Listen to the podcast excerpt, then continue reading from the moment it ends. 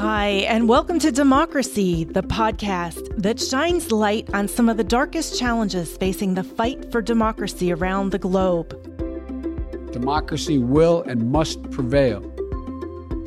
This podcast is brought to you by the Consortium for Elections and Political Process Strengthening, direct from Washington, D.C., with support from our friends at the United States Agency for International Development through the Global Elections and Political Transitions Award. I'm your host, Adrienne Ross. Do you know that more than half of the population on Earth is under the age of 30? Millennials worldwide are the largest living generation in the workforce, and today 1.8 billion young people make up the largest youth count in history. So, if we're going to be talking about real democratic representation, we have to think about Generation Y and Z and the whole ABCs. They've already got a head start in Libya, where the country's most trusted organizations, the Boy Scouts and Girl Guides, are doing their part to combat hate speech, fake news, and disinformation.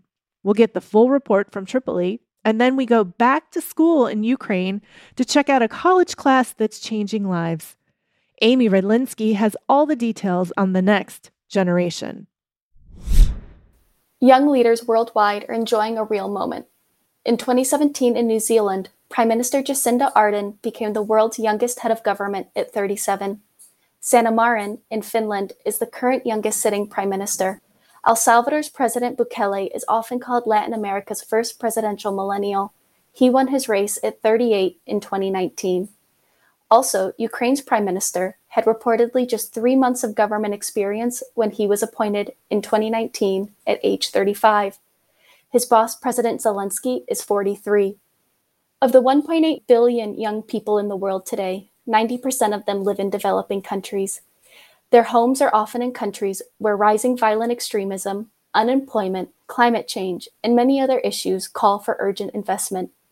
In Libya, for example, the size of the youth population is unprecedented at 67%. Fighting from the country's ongoing civil war and the risk of the pandemic has closed hundreds of much needed schools. Now add the fog of disinformation can make it tough for anyone to know what to believe. So, where do we begin?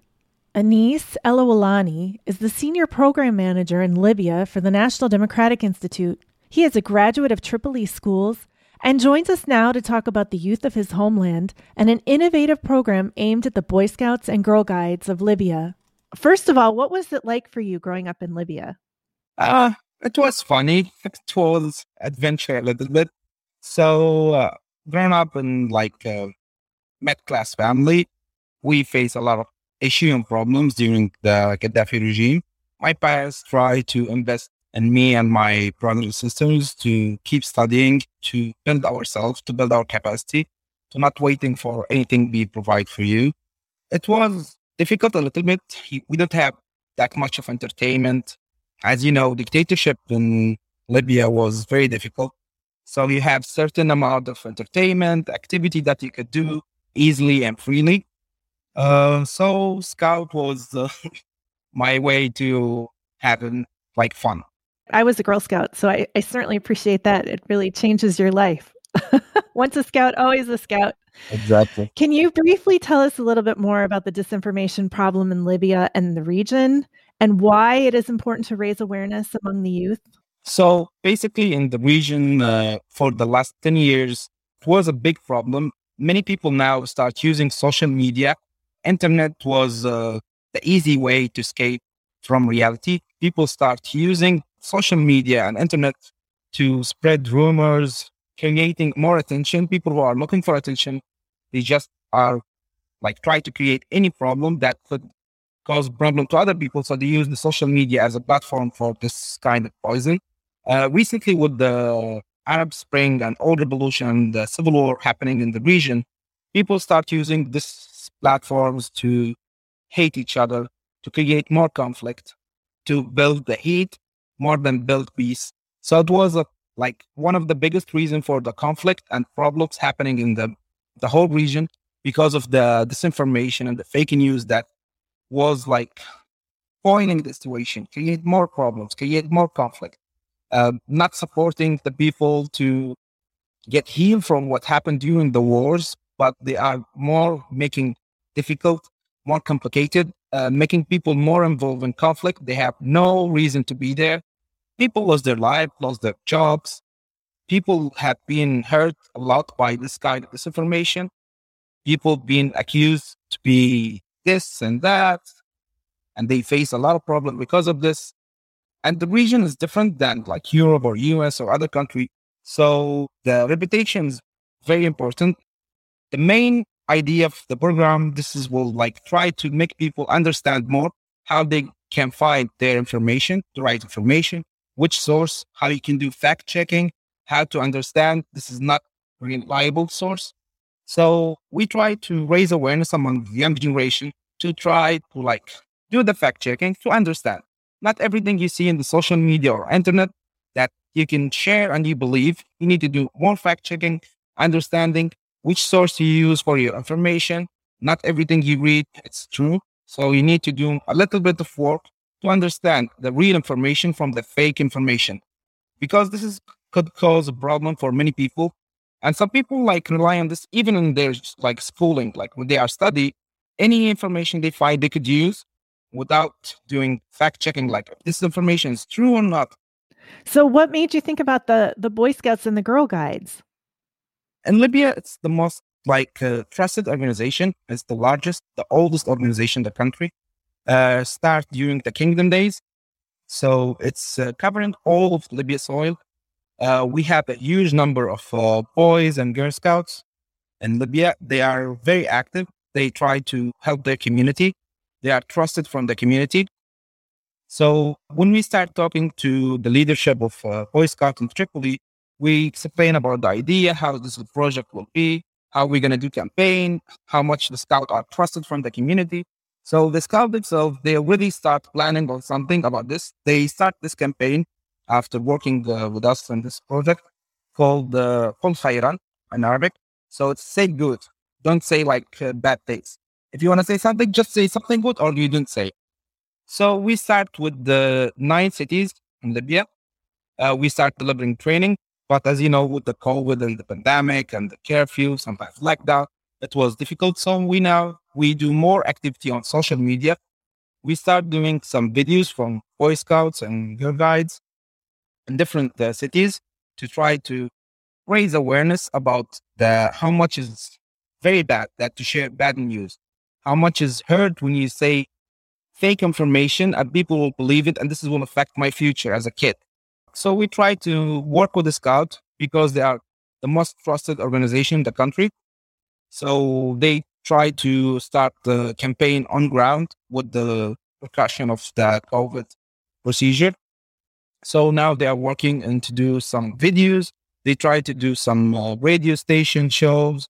They try to do some flash mob in certain area. They will try to do it in school. School are coming back soon. So they will try in each age, they will try to, to share this knowledge with other children. And they will try to share it with their parents, with their family. They will try to record videos. We planning to do some uh, mirror, like graffiti on the wall. We will do like art gallery, like drawing about the, the fake news and disinformation.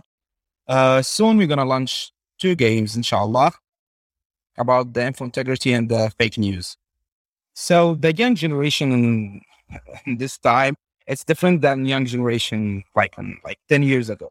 So the kids in this time, they are aware a lot of uh, technology. They're using internet more than the older generation.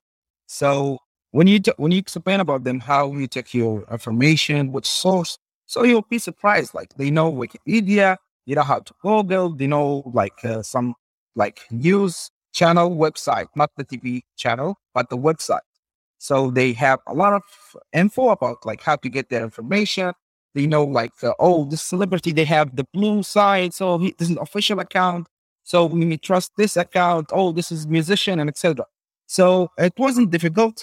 Actually, it was difficult with maybe the older people uh, when we deliver training for some leaders in older age, they don't have the same knowledge, they don't have the same background than the young generation. You actually trained the scout leaders and they trained their scouts. We start with the leaders from both gender. uh, from nine cities. So from south and west and uh, center. Uh, soon we will have leaders from the east and uh, east uh, south. We'll have to have more diversity, have more representation. Uh, then we start delivering training for the young generation. Myself, I trained around 55 something between boys and girls in young age, like starting from six years old and until 14 and 15, and some like teenagers as well. So uh, it was a great experience. Children, they have much knowledge. Uh, they are motivated to learn new things. They try to practice. They try to share this knowledge. It sounds like fun too. Yeah, exactly. Because we use games. So even the activity that conduct, it's through games, not just like, okay, the fake news is blah, blah, blah. We are not in schools or traditional schools. So we try to make it more funny. It sounds like it will stay with them for their life too, for their lifetime. Kids, they start like sending like a message to the through the Facebook page, like, "Hey, we know this is not official uh, source, so we don't read it anymore. Like, we don't watch this channel because we don't know if it's uh, like stealing this cartoon or not." So children, they get they reflected on their own life what they see, and when they share it with their parents, they try to see what's what their parents they doing right and what they doing wrong. Because not everything we saw on TV or radio or like website or social media is real or official. So this is a, will be good impact on the children and their parents as well. What advice do you give other organizations looking to engage with youth politically? In Libya, as you know, we still have like new life of uh, politics. We didn't have any political life before like uh, 10 years ago. So many people now targeting the young or the youth in general because the majority of Libya is youth. It's more than 66% of the population are young generation. They are so youth. So my advice that to keep focusing more about building your capacity, finding the best career to be, if you want to be involved like in politics, learn more. Uh, do not be the fuel of war because many people using the young generation as a fuel for conflict, but you cannot find many of them like exist in parliament or municipality or in like government or cabinet, etc. So it's really sad to see like the most highest like treasure the nation have, and they just burn it on the ground because they aiming to have more like influence. It's excellent advice, and we certainly don't want children anywhere to be fuel for war. So excellently said. Anis, thank you so much for joining us today. Thank you.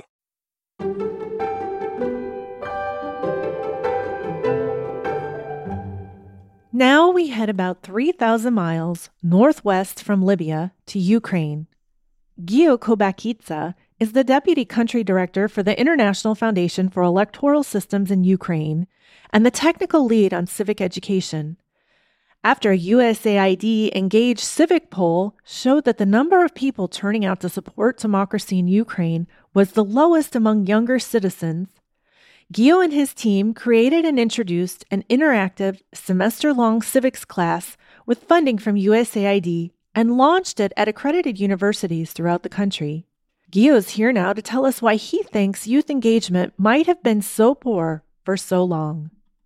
Thank you for having me, Adrienne. Uh, it's, it is actually an auspicious day to have this conversation because it is now uh, Ukraine's 30th anniversary of its independence from the Soviet Union. And over this period, young people have played a critical role in championing democratic progress for their nation. It was just over seven years ago that Ukraine experienced its revolution of dignity. At that time, thousands of brave Ukrainians took to the streets to demand their right to choose their own future and a better tomorrow. Many, including young people, sacrificed their own lives in pursuit of this goal. With this recent history in mind, and on the face of it, uh, the research finding you reference, which points to a lower level of engagement of youth, does indeed stand out. And uh, in response to your question, I would posit that notwithstanding progress in key areas in Ukraine, such as electoral reform, for many Ukrainians and especially youth, the pace of post revolution reform over these seven years has not necessarily met their expectations. Disenchantment with what many saw as a muzzled battle against corruption and stalled judicial efforts, among other areas, continue to pervade society to this day. On top of this, young people did not have educational opportunities to learn about their rights and responsibilities as democratic citizens. And thus, many young people I spoke with, while hopeful, felt frustrated and powerless. Many expressed a strong desire to contribute to ongoing reforms and more broadly to their societies, but were not always sure where to start. So you thought a university level course might help. What what does the curriculum cover? Indeed, yeah, we we believe strongly that education, in particular civic education, is a linchpin in building inclusive, resilient, and sustainable democracies that deliver for all. When done right, civic education empowers individuals to meaningfully engage in their country's democracy. Because without effective civic education, the opportunity for disinformation, corruption, and electoral fraud increases. The course itself is tailored for Ukraine by representatives of Ukrainian civil society and academia, and it's based on IFES's global university level civic education methodology named SEED, which stands for Strengthening Engagement through Education for Democracy. The coursework introduces students to fundamental concepts of democratic citizenship, systems of governance, civic participation, and human rights. It does so through a highly interactive, student centered learning environment that prioritizes active learning and critical thinking. Through the course, each semester, students develop their own civic action projects wherein they identify problems within their communities that they try and improve. Then they bring these plans to life and actually go beyond the classroom and go on to make positive impacts in their own communities. These have included projects that have addressed gender based violence, minority rights, corruption, voter education, and global warming, to name just a few. The interactive teaching methodology and action projects that I mentioned are designed to not only teach students about democracy, but to also help students experience democracy in and beyond their own classrooms. That's quite a class. What kind of students are you finding enroll in this class? What are their ambitions? Well, it's it's a good question. Thanks to uh, the support of the United States Agency for International Development, USAID, Global Affairs Canada, and UK Aid from the UK government, the course is now available throughout the country to over 39 universities and growing. Uh, so now thousands of students in all types of universities, from the medical university to the law university, from Kharkiv in the east to Lviv in the west to Odessa in the south. Students all over Ukraine now get the experience of this type of modern interactive civic education course. So it really, really has the broad spectrum of passionate, motivated, talented Ukrainian youth who are taking this class. And many have already gone on to do amazing things. And I would also uh, want to point out that through this entire experience, we've had the benefit of meeting and partnering with incredible university level civic educators throughout Ukraine and professors who are incredibly passionate and are really the foundation of strengthening Ukrainian democracy and really strengthening Ukraine's future. And we see it in their work, we see it in their classrooms every day. Well, we certainly know that's important, but why is it important to have these courses for university students? Ideally, democratic civic education should start as early as possible and continue throughout the course of our academic journeys. Unfortunately, it is also often overlooked by nations, and because of this, its absence becomes the Achilles heel for developing and mature democracies worldwide. In Ukraine, the percentage of youth enrolled in university is very high comparatively. And it also includes an age range that is, for the first time, having the possibility to vote in elections and to engage in civic life more deeply. We were also very fortunate to receive strong support from Ukraine's Ministry of Education and Sciences, as well as our university partners. On this question, it's also important to note that while Ukraine and other regions in the area aspire toward greater European integration, its formal structures of education are too often hampered by a Soviet legacy of strict punitive relations of power between students and teachers, a structure that often prioritized memorization and passive learning over student centered, interactive teaching that stimulates soft and hard skills like critical thinking and digital literacy, for example. And I'm sure we have plenty of teachers listening who will agree with that. What can you tell us about what your alumni of this program have gone on to do? Do you track them? Do you know where they are? Yeah, we've we've had the fortune of uh, meeting with many students, with many teachers. We, of course, uh, evaluate coursework itself and the teaching methodology that we use. And through a range of the tools we have, we have been able to demonstrate that students really uh, analytically gained knowledge and skills and attitudes that they themselves identify as being essential for them to, for example, monitor and hold their governments more accountable, to protect their own rights, to protect the rights of others, and to be a successful citizen and an informed citizen in the digital age. And now, with thousands of students across the country, over 39 universities.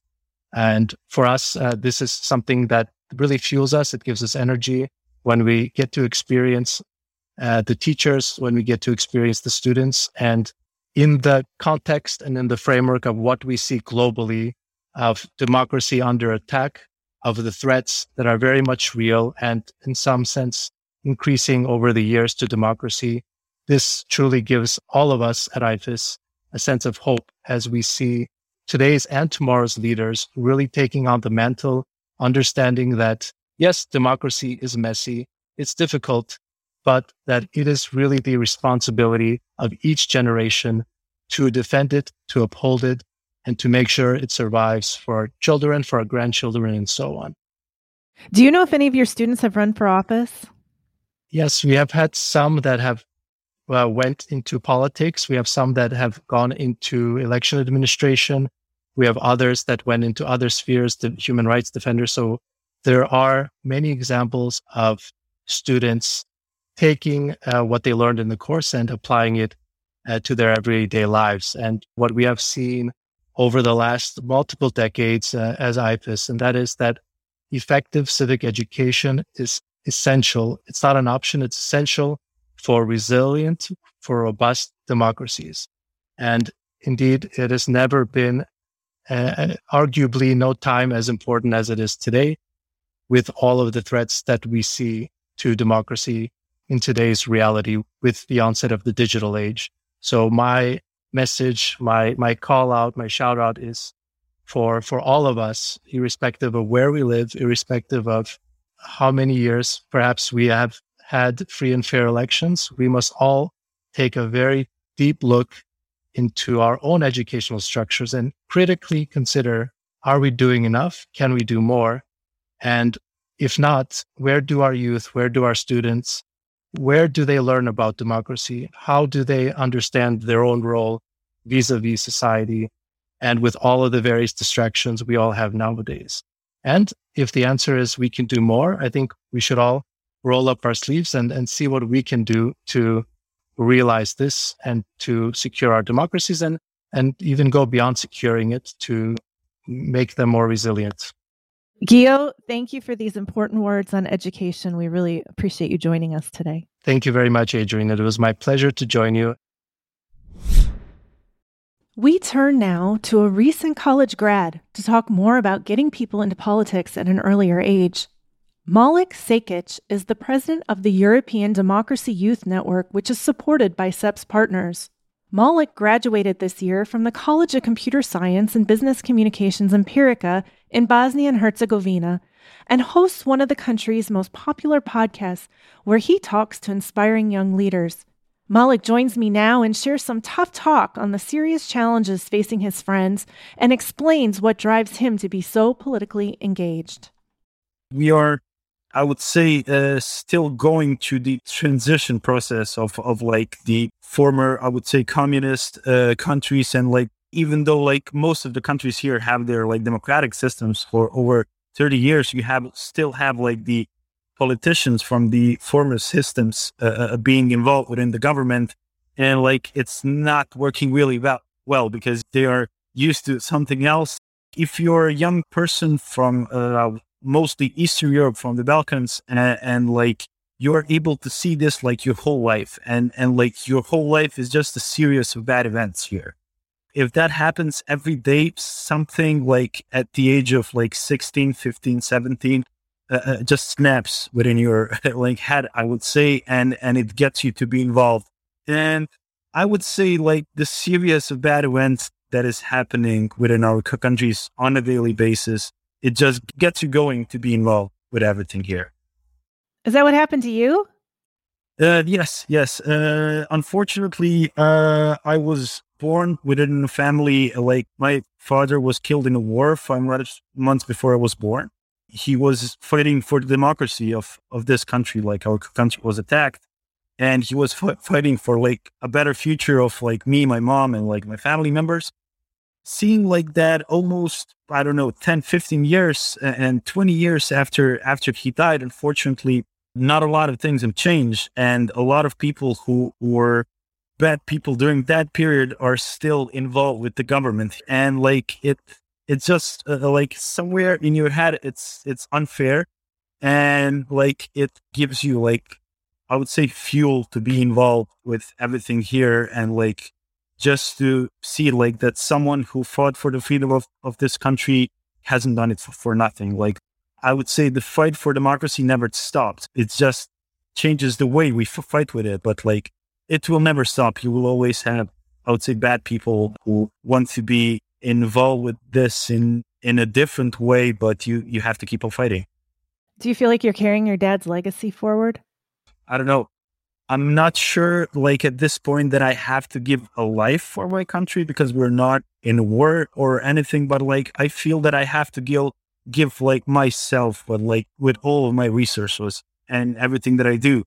And that is why I try to be involved in like as many organizations as possible here and, and like try to especially work with young people.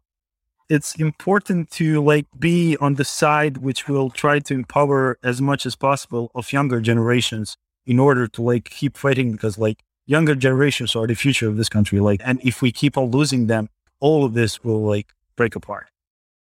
Do you think that that hopelessness is the number one complaint you hear from peers in your country? The number one problem of young people here it's about unemployment. It's about like I would say not seeing a better future. Where do you tell your peers to start?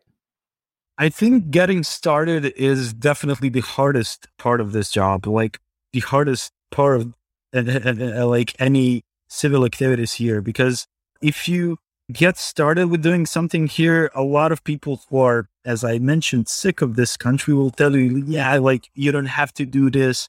Everybody hates you here. You're not going to change anything. And, and like, if you're on your first day of your civil activities, you will have at least 20 to 30 people telling you that is a bad idea. that is like a number one issue with starting here because that is what gets all of those I would say huge number of people who want to be a part of it just to step back and like uh, discouraged. Uh, yeah, and and also we are used to it, but with like the by the older generations, like if you start doing something, you should see a change overnight. That mostly never happens. Like especially if if it's about the government or something like.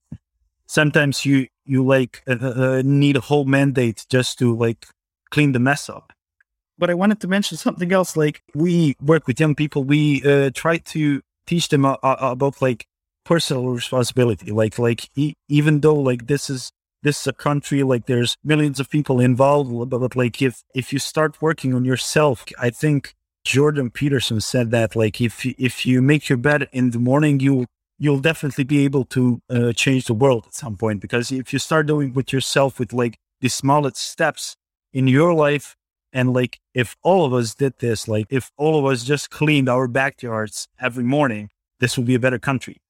And like, we start with like t- teaching that just uh, uh, uh, start with the smallest steps from the point, like when you wake up, that way you will have like a momentum of, of, of like good examples happening from like day one and, and, and like everything else after that will just be a bigger accomplishment. Well, I think that's really aspirational, but if we were to break it down a little bit, what what would you tell people to do first? Everyone doesn't have to run for office, right? Not every one of us could be the president, especially like in the, in the US, like you have over 200 million people. Like not everybody could be the president, but like we keep forget forgetting like that the most important part of uh, uh, political organizations or, or, like of any organizations are like your local organization. Like start working like within your street, like within your house, or like within your building, with the uh, small problems that you have around yourself, and maybe like you will like fall in love with that part of politics, that part of like civil engagement, and that is the way to keep on going. Like a lot of us, when we start working, we get discouraged like if we are not like on the parliament list or for, like after two years like that's not going to happen because you have a lot of people who have been doing amazing job for like 10 to 15 years and and, and like they've like set their names up and and and like uh, in order to go there you have to s- start like with the smallest steps within like your local organ- organization i think that's excellent advice Malik, thank you so much for joining us this has been fantastic Thank you so much for inviting me. It was awesome. Coming up on the next episode of Democracy, the podcast, we head to Tunisia, where some women have been breaking the government's glass ceiling since 1950s. But for others, getting involved in the political process has been a bit more of a challenge. Hear the surprising transformation some women experienced when they finally had a chance to vote. We'll get their full story that's ahead on our next episode of Democracy, the podcast. This podcast has been produced by the Consortium for Elections and Political Process Strengthening through the Global Elections and Political Transitions Award and is made possible by the generous support of the American people through the United States Agency for International Development. Opinions expressed here are those of the host and the guests and do not necessarily reflect the views of USAID or the U.S. government and is produced by Evo Terra and Simpler Media. For more information on Democracy, the podcast, and to access the complete archives, please visit www.cepps.org forward slash podcast.